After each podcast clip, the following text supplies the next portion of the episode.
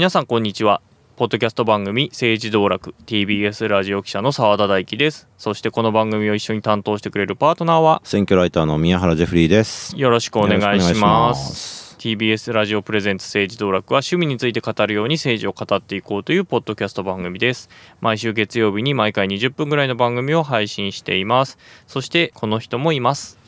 はい、スタッフの矢崎です。お願いします。はいおお願いしますす。ね、矢崎さんなんでいるのっていうのね、うん。イベントでこの間聞かれてましたけどね、はい、あの大事な仕事をたくさんしてくださっています。はい。で、えーあそうだ。今あの TBS 激推しのうん、ネットフリックス番組があるってご存知ですか？なんだろ離婚しようよという、はい、工藤勘さんとう。うん、大石静香さん、うん。脚本家の大石静香さんの共同脚本で、うん今ネットフリックスでやってる番組なんですけど、えードラマか、はい。えー松坂桃李さんが主主演ですよね。主演。ね。であと中里依紗さんが、うんうん。えー共同主演みたいな感じですかね。うん、政治家を扱ったドラマですよね。で TBS と Netflix の初のうん。クロス番組みたいな感じなんですけど見てますか？まだ見てないです。見てないですね。見ました？山崎さん。見たいと思ってまだ見れていないです。そ。う。僕ネットフリ入ってないんですよね。そうなんです。そうそうそう TBS なんだけど1話1時間で9話ぐらいあったかな？ううん。ん、そうなんですよね。まだちょっとゆっくりね。そう。工藤さんの番組出てるしね2人とも。そうそう、あのーまあなんか番組の構想みたいなのは小耳に挟んでいて、ああ収録。あの工藤さんに言ってもしょうがないんですけどという番組が TBS ラジオで放送してるんですけどそれに宮原さんよく出てたんで、そうですね。選挙終わるたびに僕と畠山さんで呼んでいただいて、うん。じゃああのフリーランスのライターの？そうですね、はい。畠山道義さんとっていうのが、まあ、アーカイブでもあるのかな、うん。ででそこでお話ししした時に、まあ、そういう話を聞いていて、まあ、とある、まあ、こういう政治家の話でっうん。ていう話を聞いてそれ結構前でしょ？結構前ですねそれあの政治家の話ですよねみたいなことを言ったら苦笑いをしてたのは覚えてますけどね、はい。まあまあいいや。それそれはあの政治家ですよ、ね。それはねみたいな、このこの実在のあの政治家をモデルにしてますよねっていう話を。ここの番組でも何度か名前出てる人でしょ？ですね、ううん。んあの愛媛の人だよね。愛媛じゃない徳島の人だよね。設定は愛媛だけど愛媛じゃないよね隣の県だよねってそいう話ね。まあまあいいとして。でその話なんですけど僕がえー、とあの森喜朗さんの一件があった頃うん。に、えーその TBS のとある方から、まあ、とある方っていうか、まあ、もう磯山プロデューサーですよ、うん。からいきなり連絡が来てちょっと話を聞かせてほしいって言われてで会議室に呼ばれまして、うん。えーちょっと政治の話をしてくれんかと。うん。僕磯山さん面識がほぼあの新入社員の研修で当時もう飛ぶ鳥を落としまくり終えどういう番超偉組をくなってえっ、とプロデュえー TBS の磯山さんは TBS のドラマプロデューサーで90年代やった間に入った人で、うん。えー池袋ウエストゲートパークとかあとは木更津キャッツアイとか、まあ、工藤勘さんのドラマを大ヒットさせまくった、えー、敏腕プロデューサーの方ででその方からもまあでそうするとそういう人って新入社員研修だとあの山崎さんはの時はなかった？ですか？新入社員研修ですごいその敏腕プロデューサー的な人たちの話を聞くみたいな。あのありました。ありました？政治のその政治部のなんですか？なんていうんですか？敏腕記者？敏腕記者みたいな方の話とかドラマの方の話とかありました。確うかに。ん。そう。でその時に僕らの新入社員僕2009年入社なんですけどその時にあの話を聞いたのが磯山さんだったぐらいうん。敏腕なんですけど、でその人からいきなり連絡が来て、まあ、当時だから政治記者になってまだ12年ぐらいの政治記者っていうかまあラジオの政治さんとなってから12年ぐらいのところで連絡来て、まあ、工藤さんからっていうことで、まあ、工藤さん僕も工藤さんにでもしょうがないんですけれどに何度か、出てましたね。はい。うん。に出てたっていうのもあって、まあ、つながりがあったっていうのもあってその澤田の話を聞いてみたらどうかみたいな話がどうもあったようで、うん。で大石静香さんと2人の前で、えー話すっていう 謎の回が そうもうもう言ってもいいと思うんですけどね終わったから、うん。あのもう形になってるからね。でその時にいくつか話をしていてその某政治家に似てるって話もして、うんうん。であとはね政治家の近畿辛いの話をしたんですよ。はいはい。はい。久々に押された。近畿からいとは？はい、近畿かから言ってのは国会議員の、まあ、行動を指す言葉なんですけどあの国会議員は全国の選挙区から選出されてるんですけどで国会が開かれてるのが大体火曜から金曜なんですね。で月曜がお休みであることが多くてで国会に来るのが、えー火曜日に来るからいでで金に帰る。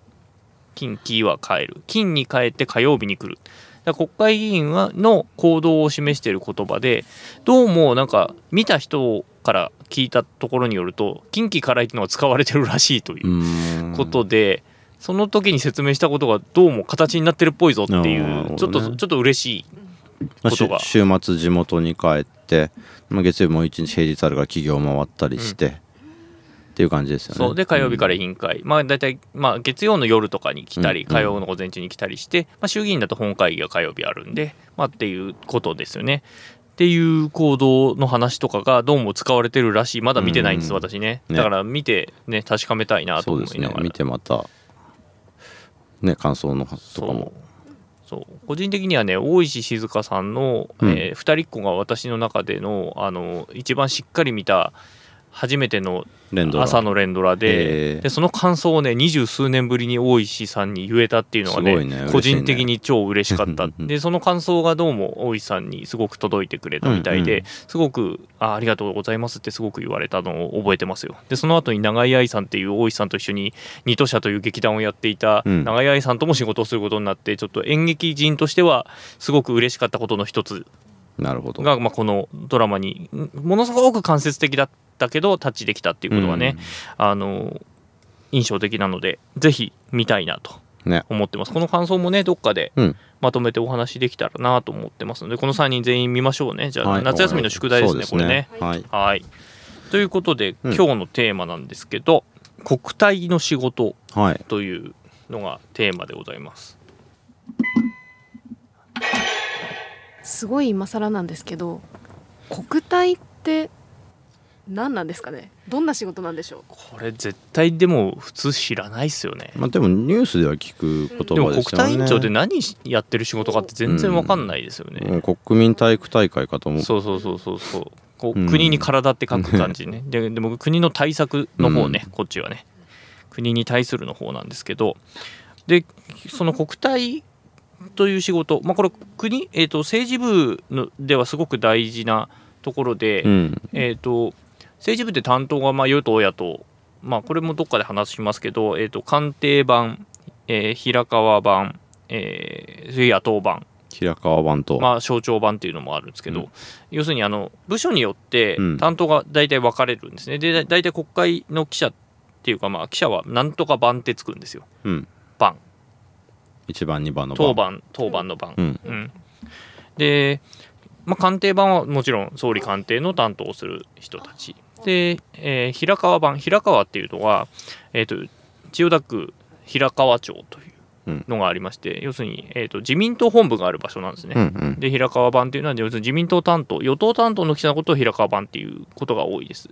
で、えー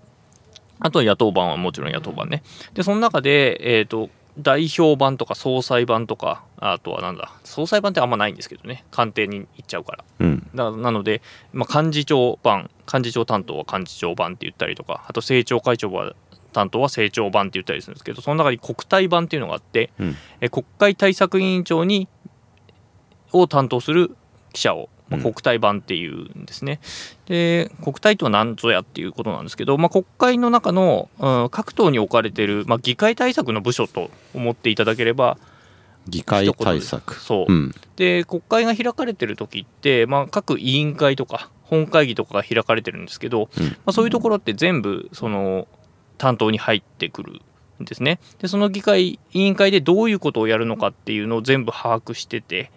でこれはちょっと質疑時間足らないなとか。あとこういう日程を入れよう入れないとか。っていうえ例えば参考人？そのその法律を作るために必要なことを喋ってくれる人。こういう困ってる人がいるんでこの法律通したいんでっていうのをじ実際の現場の声を聞いたりする場をもうどう設けるかとか。うん。それを設けた方がいいか入れなくてもいいかとかってそういう細かなところまで全部やってるのがまあ国体の仕事なんですけどそれをしただ一言ではすごく説明しづらくて、うん。まあ、それを単一冊で学べる本うん。があるんですよ。それが、えー、2020年に発売された辻元清美さんの国対委員長という集英写真書のそのものズバリのタイトルですね。そうそのものズバリのタイトルなんですね。うん、でこれはあのその国体版になっても、うん、国体って何だってやっぱ記者でも分かんないです、うん、正直。で国体版になりながらも国体のことを知らぬまま国体版を卒業していく記者のなんと多いことか。っていうぐらい、まあ、複雑なありとあらゆることをやってるのが国体なんですけど澤、うん、田はですね国体が非常に好きで、はあ。ちょっと珍しいタイプの記者なんですけど、うん、の割にあの政局取材をしないという、えーでまあ、政局とは何ぞやっていう話はまたどこかでしますけど、うん、あのの記者でで国体のし特に、えーと、政治記者になって1年目が私、て TBS テレビの政治部に在籍1年間してたんですけど、その時が野党担当の国対版で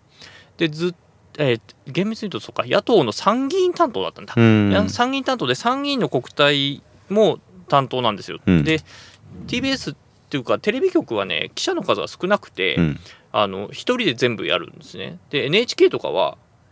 参議院あでもそうねだから NHK とか野党だけでも複数本当10人、うんうん、20人と記者がいるんですけどテレビ局って野党とか2人なんですよ、うん、で、まあ、テレ東とかだと1人とかなんですけどだそれぐらい人が全然いない中で、まあ、その参議院の国体を担当してたんですけどそしたら国体ってすごい面白いなって気づいたんですね。でそのことはまあおいおい話していくんですけど、うん、まあ、国体の仕事とは何ぞやっていうのを、えー、書いてるのがこの辻元清美の、えー、国対委員長という本。辻元清美さんといえば、えー、今立憲民主党の参議院に、いやこの間落、えーと、総選挙で落選して今参議院に移ってるんですけれど、うん、えー、立憲民主党が立ち上がった当初の国対委員長を務めていたんですね。で、ね、あのまあ、辻元清美さんといえばやっぱりあの委員会とかあとで過去でいうとやっぱ総理総理総理って言ってたりだとか、うん、疑惑の総合商社じゃないですかと鈴木宗男さんを追及したりしたことでもまあおなじみの当時は社民党の、えー、議員であの当時総理総理言ってた時はね、うんうん、えー、の議員でその後にえっ、ー、とえーと、民主党、社民党、国民新党の、えー、連立政権ができたときに、はい、えー、社民党から、えーみえー、で社民党が離脱することになって、えー、そのまま民主党の、えー、民主党に移ったんですよね確かそのタイミングで、うん、ですよね。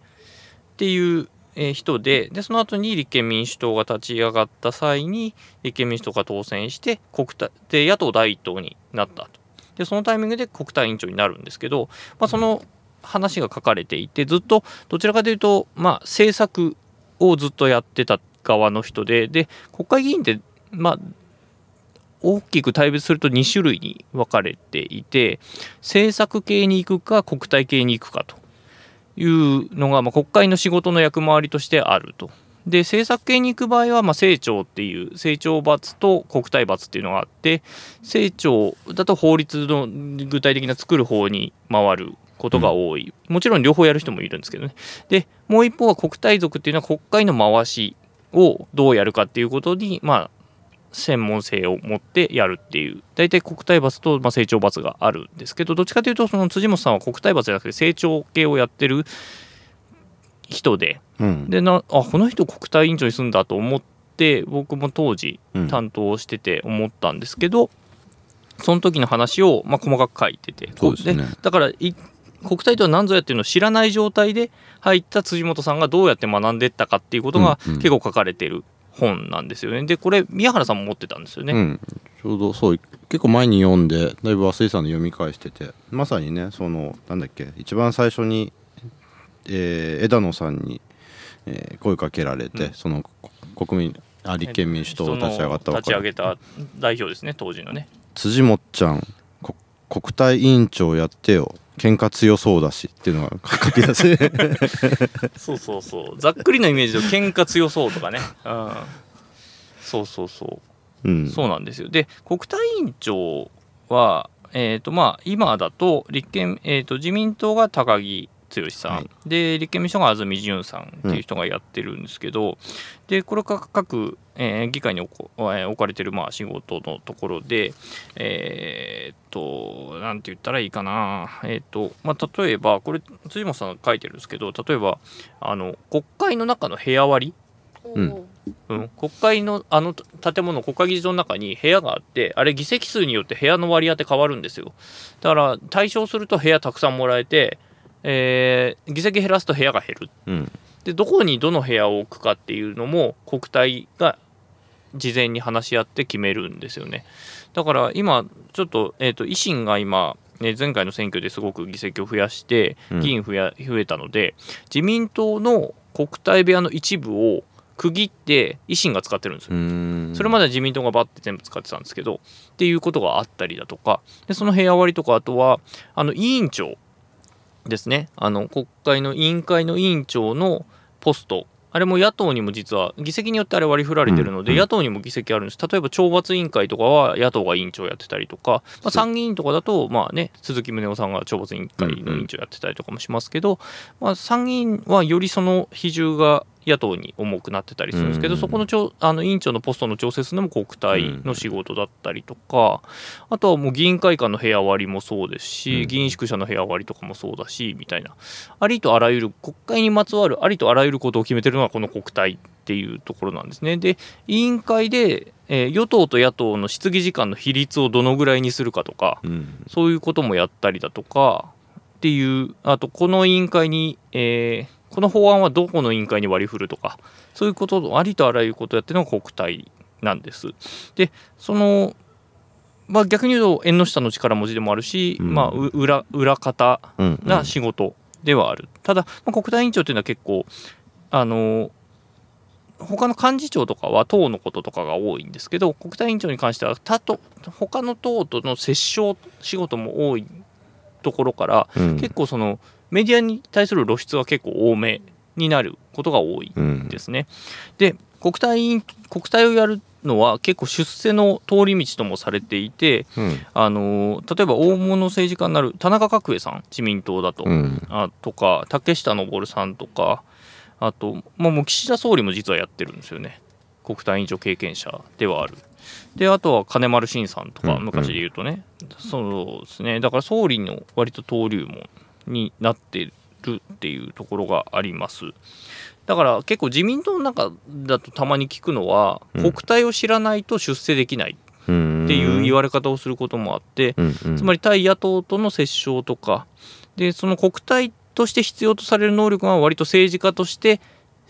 あの必要とされる能力と結構リンクしてるっていう話もあって政策だけじゃやっぱりダメだというふうによく言われる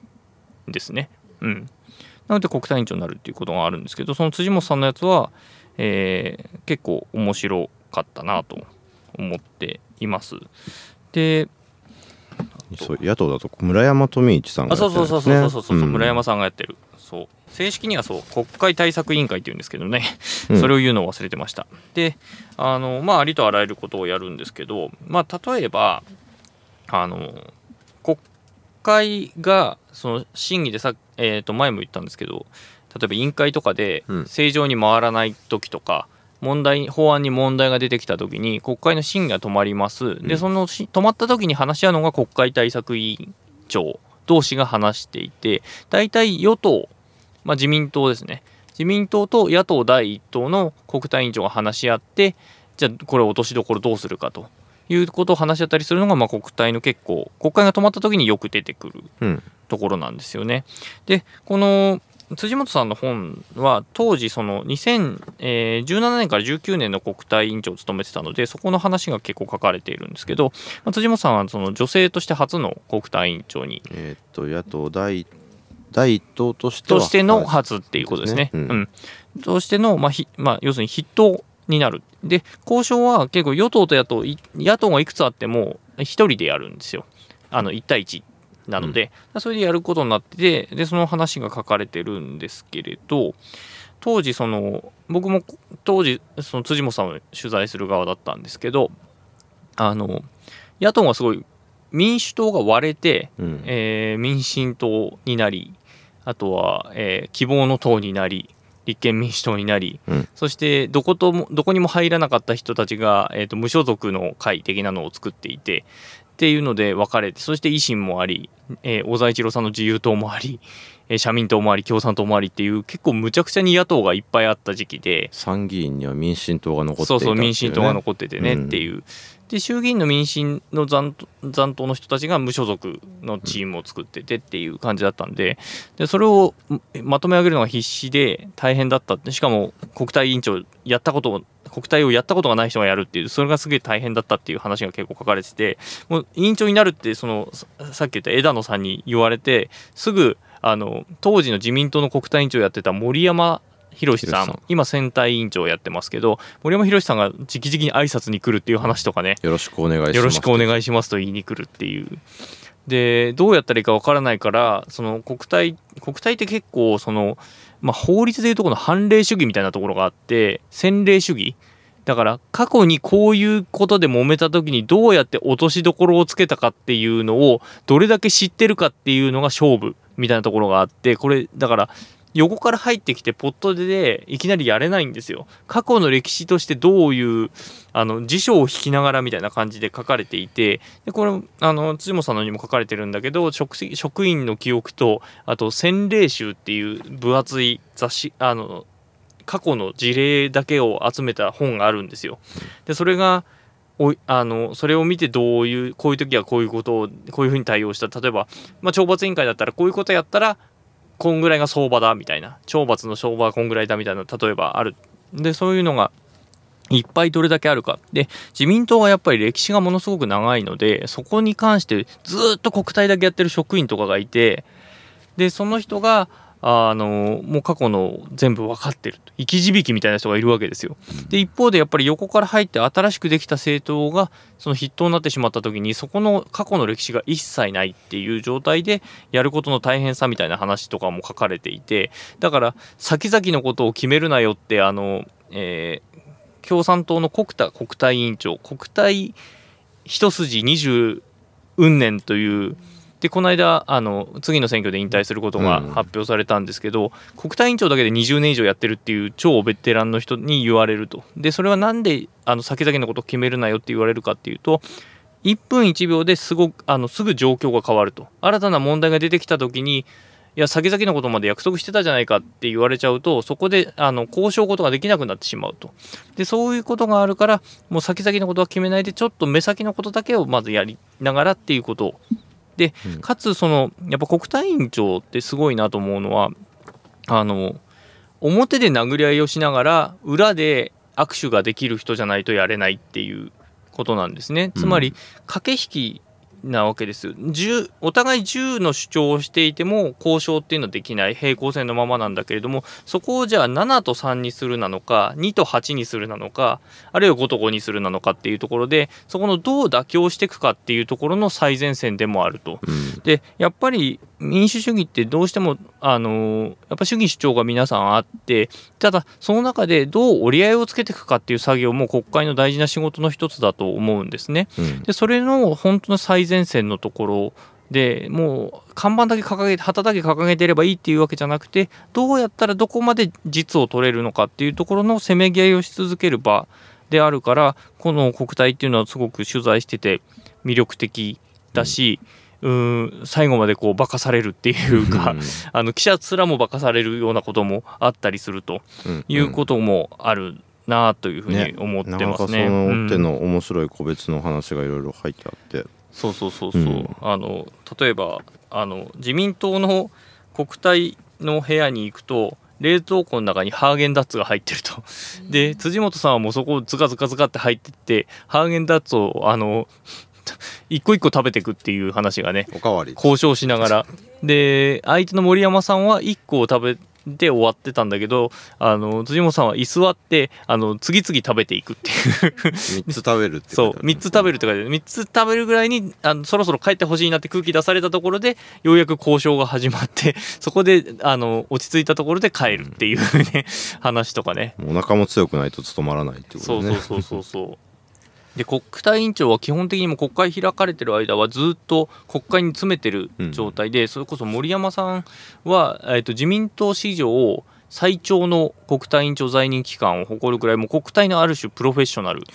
なんですよ。大島さんじゃなかったそれいや大島さんのね記録をで超えたのその後に、うん。あのこの本が出た後も、うんうん。あのずっと森山さんがやられていてやっぱ安倍さんからの信頼がものすごく厚かったんですね。でなのであの本当にえ知ってることも知らないふりをしたりとかっていうことを平気でするのが国体の人たちで、まあ、でもそれを見透かしながら取材するあの記者としての楽しみというかあの醍醐味もあるんですけど、うん、そうなんですよね。うんでやっぱり国こもうずっと居続ける。でこれも書かれてましたけどあの森山さんも辻元さんも本当に朝一で国会に来てうん。だほとんど地元帰れないみたいな感じらしいのでだから選挙の時はねすごく嫌がられるうん。職業なるほどね。というか、選挙抱えてる人。だからだからある意味選挙強い人じゃないとうん。務まらない仕事でもあると。でやっぱこの本でちょっと面白かったのはそのあのまああの国田さんのエピソードとかも面白いし、その20年以上やってる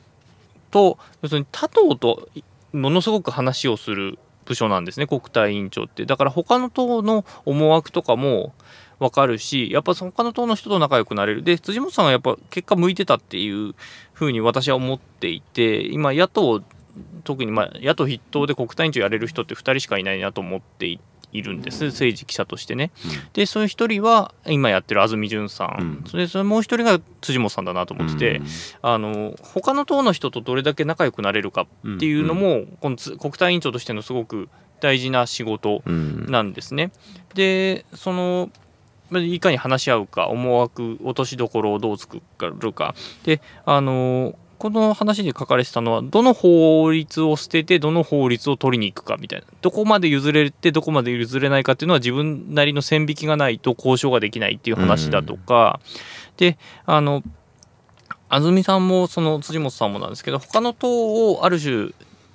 と仲良くなりつつでも出し抜けるっていうようなあの胆力というかですね、うん。であの辻本さんのエピソードで僕が結構好きなのはこの本には書いてないんですけどあってこれ国対委員長やってた時かな？ちょっとわからないんですけどいきなり自民党本部に現れたっていううん辻元さんが。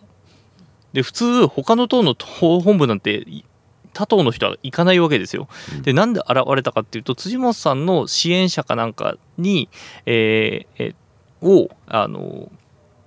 当時の二階幹事長自民党の二階幹事長に面倒ししたくて紹介したくてって言っていきなり自民党本部に現れたって言って当時自民党担当の記者がすごい面食らったっていう話があってやっぱそういうことできる人じゃないとやっぱ国対委員長ってやれなくて、で実際やっぱ辻元さんは1年生の時社民党で当時、えー当選初当選してるんですけどその時にも自社さの時だった、要するに連立政権だったんですね、うん自民え先駆けえ社民の。でその時にもう1年生だったけどその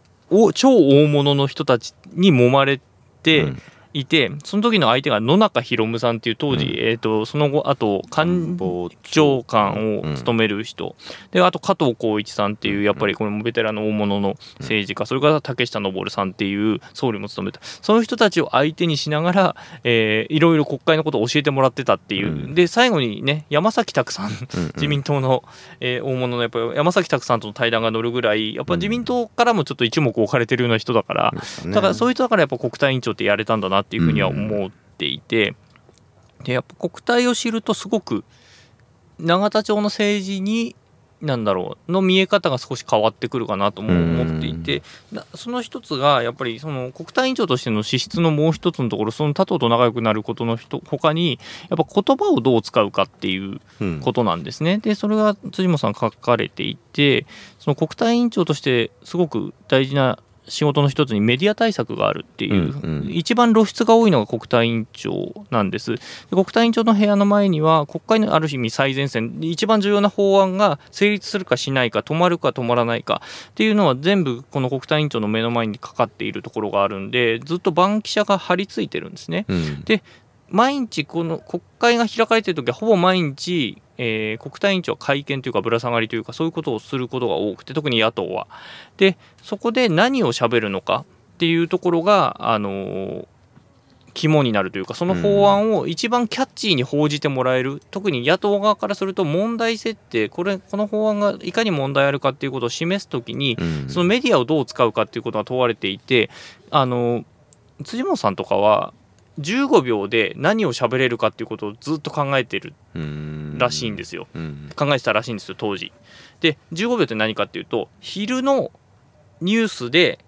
コメントが使われるところでいかにその15秒でキャッチーに今の状況を説明できるかっていうことをものすごく考え抜いている。でそれはあの当時その、えーと小泉小泉総理も同じようなことをやっぱ考えてたらしくて朝と夜の取材の時に何をしゃべるかでそれがどう使われるかってことを考えてずっといたと。だからその言葉に短くいいフレーズでいかにその今の状況を示すかあるいは批判をするかっていうことを考え抜くっていうような仕事でもあってだ対メディア的なある種党のスポークスマンの一つでもありながら、まあ、交渉の最前線でもあるっていうところで、うん、やっぱり国会でいかに形成案を作っていくかっていうところのあの醍醐味を一番知れるのはやっぱ国体だなっていうふうには思うんですよね。だけど記者はあまり、うん、あまりっていう感じなんですよね。なかなかその面白みに気づかないままやめていく人が結構多い。でなんで僕が国体好きになったかっていうと、うん、あのその最初に政治記者になった時が当時野党時代の民主党であの野党下野してすぐの。うんあの12年12年で政権交代して、僕13年に政治記者になるんですけどその選挙終わってすぐに政治記者になって特に参院の、えー、担当をしていて当時参院の、えー、国対委員長が新馬和也さんという人で、うん、今国民民主党の幹事長をしている人なんですけど、まあ、その人に割とべったりついてて最初何が面白いのか全く分かんなかったんですよね。うん、でそこについてた番記者の人たちと話してる中であそうか国対の仕事ってこういうことなんだっていう、うん、その相手からどうこの回答を引き出していくかっていうかあの例えば審議時間だとかいかに野党に有利に時間を引き出すのかっていう仕事を、まあ、野党側の担当の記者としては見てて、でそれを知っていくとあなるほどこういうところを狙ってるんだなっていうのが分かってくるとその国対委員長との会話が例えば普通の記者は何日に審議がにあ何日に採決しそうですかとか、うん、っていう具体的なことを聞いていくんだけどこっちが心当たりを狙ってるだろうなっていうのは分かっているとつまりルールをこっちが知った上で質問をすると他の記者より3歩ぐらい先を聞けるんですよね国体って。国体というルールブックがあってそのルールブックを知っているとあここまではあのこの人の想定には入ってるだろうから、実際問題勝負になるのはこの3日後のところだなとかえー、今例えば他の記者たちは今日明日のことを知りたがるんだけどそのことはもうこっちは分かってるから3歩先ぐらいを聞ける4日先ぐらいを聞けるわけですよ。で4日先の落としどころはここら辺ですかっていうワンストロークで聞ける質問が多いと、うん、その人はもうすぐ答えてくれるんですね。でも他の記者はその何のことを聞いてるかわからないから、うんうん、そこのその時点でも出し抜けるっていうことで同じ質問取材時間があるとしたらより他の人より先を聞けるっていうことで、うん、あの国体取材をすると自分が勉強した分がそのままあの反映されるということで僕はすごく国体が好きになってで国体取材国体をってやっぱりさっき言ったように国会の最前線なんでみんな他の議員も知りたがるんですよ。一般の議員も今これどうなってんのとかこれどうなりそうなのっていうことを聞いてくる。でそれ国体に詳しいってことが分かるといやここ今こうなっててこうなる見通しで今ここのところで今せめぎ合ってますよっていうことを説明できるとあそういうことなんだっていうことで他の議員からも信頼されて聞かれるようになるっていうので国体を知ると結構ね政治記者としてのあのスキルが34割増しになるっていうのが個人的感覚としてあってだからこの後輩には特に政治部来たばっかりの後輩で国体版になった子には僕この辻元さんの「国対委員長」って本を、うん、あの12章だけでもいいから読んで、うんうん、それで国対の仕事は何だってことは分かった上で取材したら何倍もあの政治記者としてのあのスキルが上がるよっていうふうに説明するようにしてるんです。だからそういう意味で政治記者のある意味バイブルの一つがこの本だなと思ってるんですよね。うん、特に澤田さんなんかはねその何何番何担当どころか、うん、まあ、全体を見てるわけだから、うん、そういった意味でもねそうやって広く見れるってことは必要ですよね。うん、そう全体解説することが多いというか、うんうんテレビの記者ってどうしてもまあ原稿書いてっていう感じがメインであんまり表に出ることが多分ないと思うんですけど、うん。僕の場合はあの全体を語らなきゃいけないので、うんうん。国体としてどう動いてるかっていうのを見ているとあこれがどういうふうに大きく進んでいきそうだなあるいはどこで止まりそうだなっていうことがまあ見えてくるっていう。対局実は目の前のことを追ってるように見えてあのさっきもねあの先々のことは決めるなっていうのがあのうん。バイブルとして国体の中としてはあるとは言いながらも、うん。先々のことを見据えながら国体も動いているのでその俯瞰したところも実は見れるということなんですよね。なるほどうん。国体を結構知ると国体の動きがあの国会の動きがすごく楽しめるし、うん。今特に、まあ、立憲民主党は結構ネットをたくさん使おうとしていて、うん。あの国対委員長の毎日のぶら下がりはあのすぐにツイッターにアップされるんですよ。ツイッターだったり YouTube だったり、うんなのであ今どういうことが進んでるんだなどういうことが議論になりそうだなっていうことの最先端は結構知ら知れるうん場になってるかなというふうに思いますね。ね、その辻本さんがまさにその立憲民主党国会ツイッターっていうのをうんうんうん立ち上げたみたいな話もこここ書いてありましたね。そううんであとそのツイッターのアカウントからだとあのその質疑者その日どんな人が質疑立ちますっていう話とかも、あのそのリストとかも上がってたりもするので、国会見るときとかも結構参考になるというかあのウェブで見るときとかも参考になったりとかもするかなというふうに思いますね。国体結構もっとねちょっと今日うまくあんまり説明できたと思えてないので どっかでまたあのピックアップしながら、うんうん説明できたらいいなとは思いますね。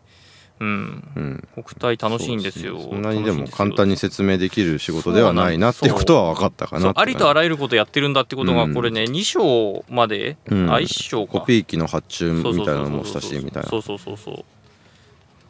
100ページぐらいの分だけでもねこんなにたくさんのことやってんのかっていううん。すごい思うと思うんで、この本あの非常に手に取りやすい価格の本なので、1000円しないので、うん。ぜひ読んでいただけたらなと思っています。これをきっかけにうん。国体という仕事を知ってあそれで見る国会ってまたちょっと違う見え方がねする気もするのでね。うん。まあ、夏休みのうちに読んでうん。あの臨時国会に備えていただいてもねいいかなと思います、ね、予習していただいてね。予習していただいてね、もう別にあの僕辻本さんからお金もらってるわけではないんですが、うん、非常に分かりやすい本でしたという、はいはい、お話でした。はいえー政治道楽では、えー皆さんの感想をお待ちしております。ツイッターでは、ハッシュタグ、カタカナ、政治道楽でつぶやいてください。えー聞いた時が書き時ということです。で、皆さんからのメッセージも募集しております。アドレスは sd-tbsradio.tbs.co.jp sd-tbsradio.tbs.co.jp です。政治道楽、今回はこの辺で、ここまでのお相手は TBS ラジオ記者の澤田大樹と、選挙ライターの宮原ジェフリーとスタッフ矢ヶ崎でした。さようなら。また来週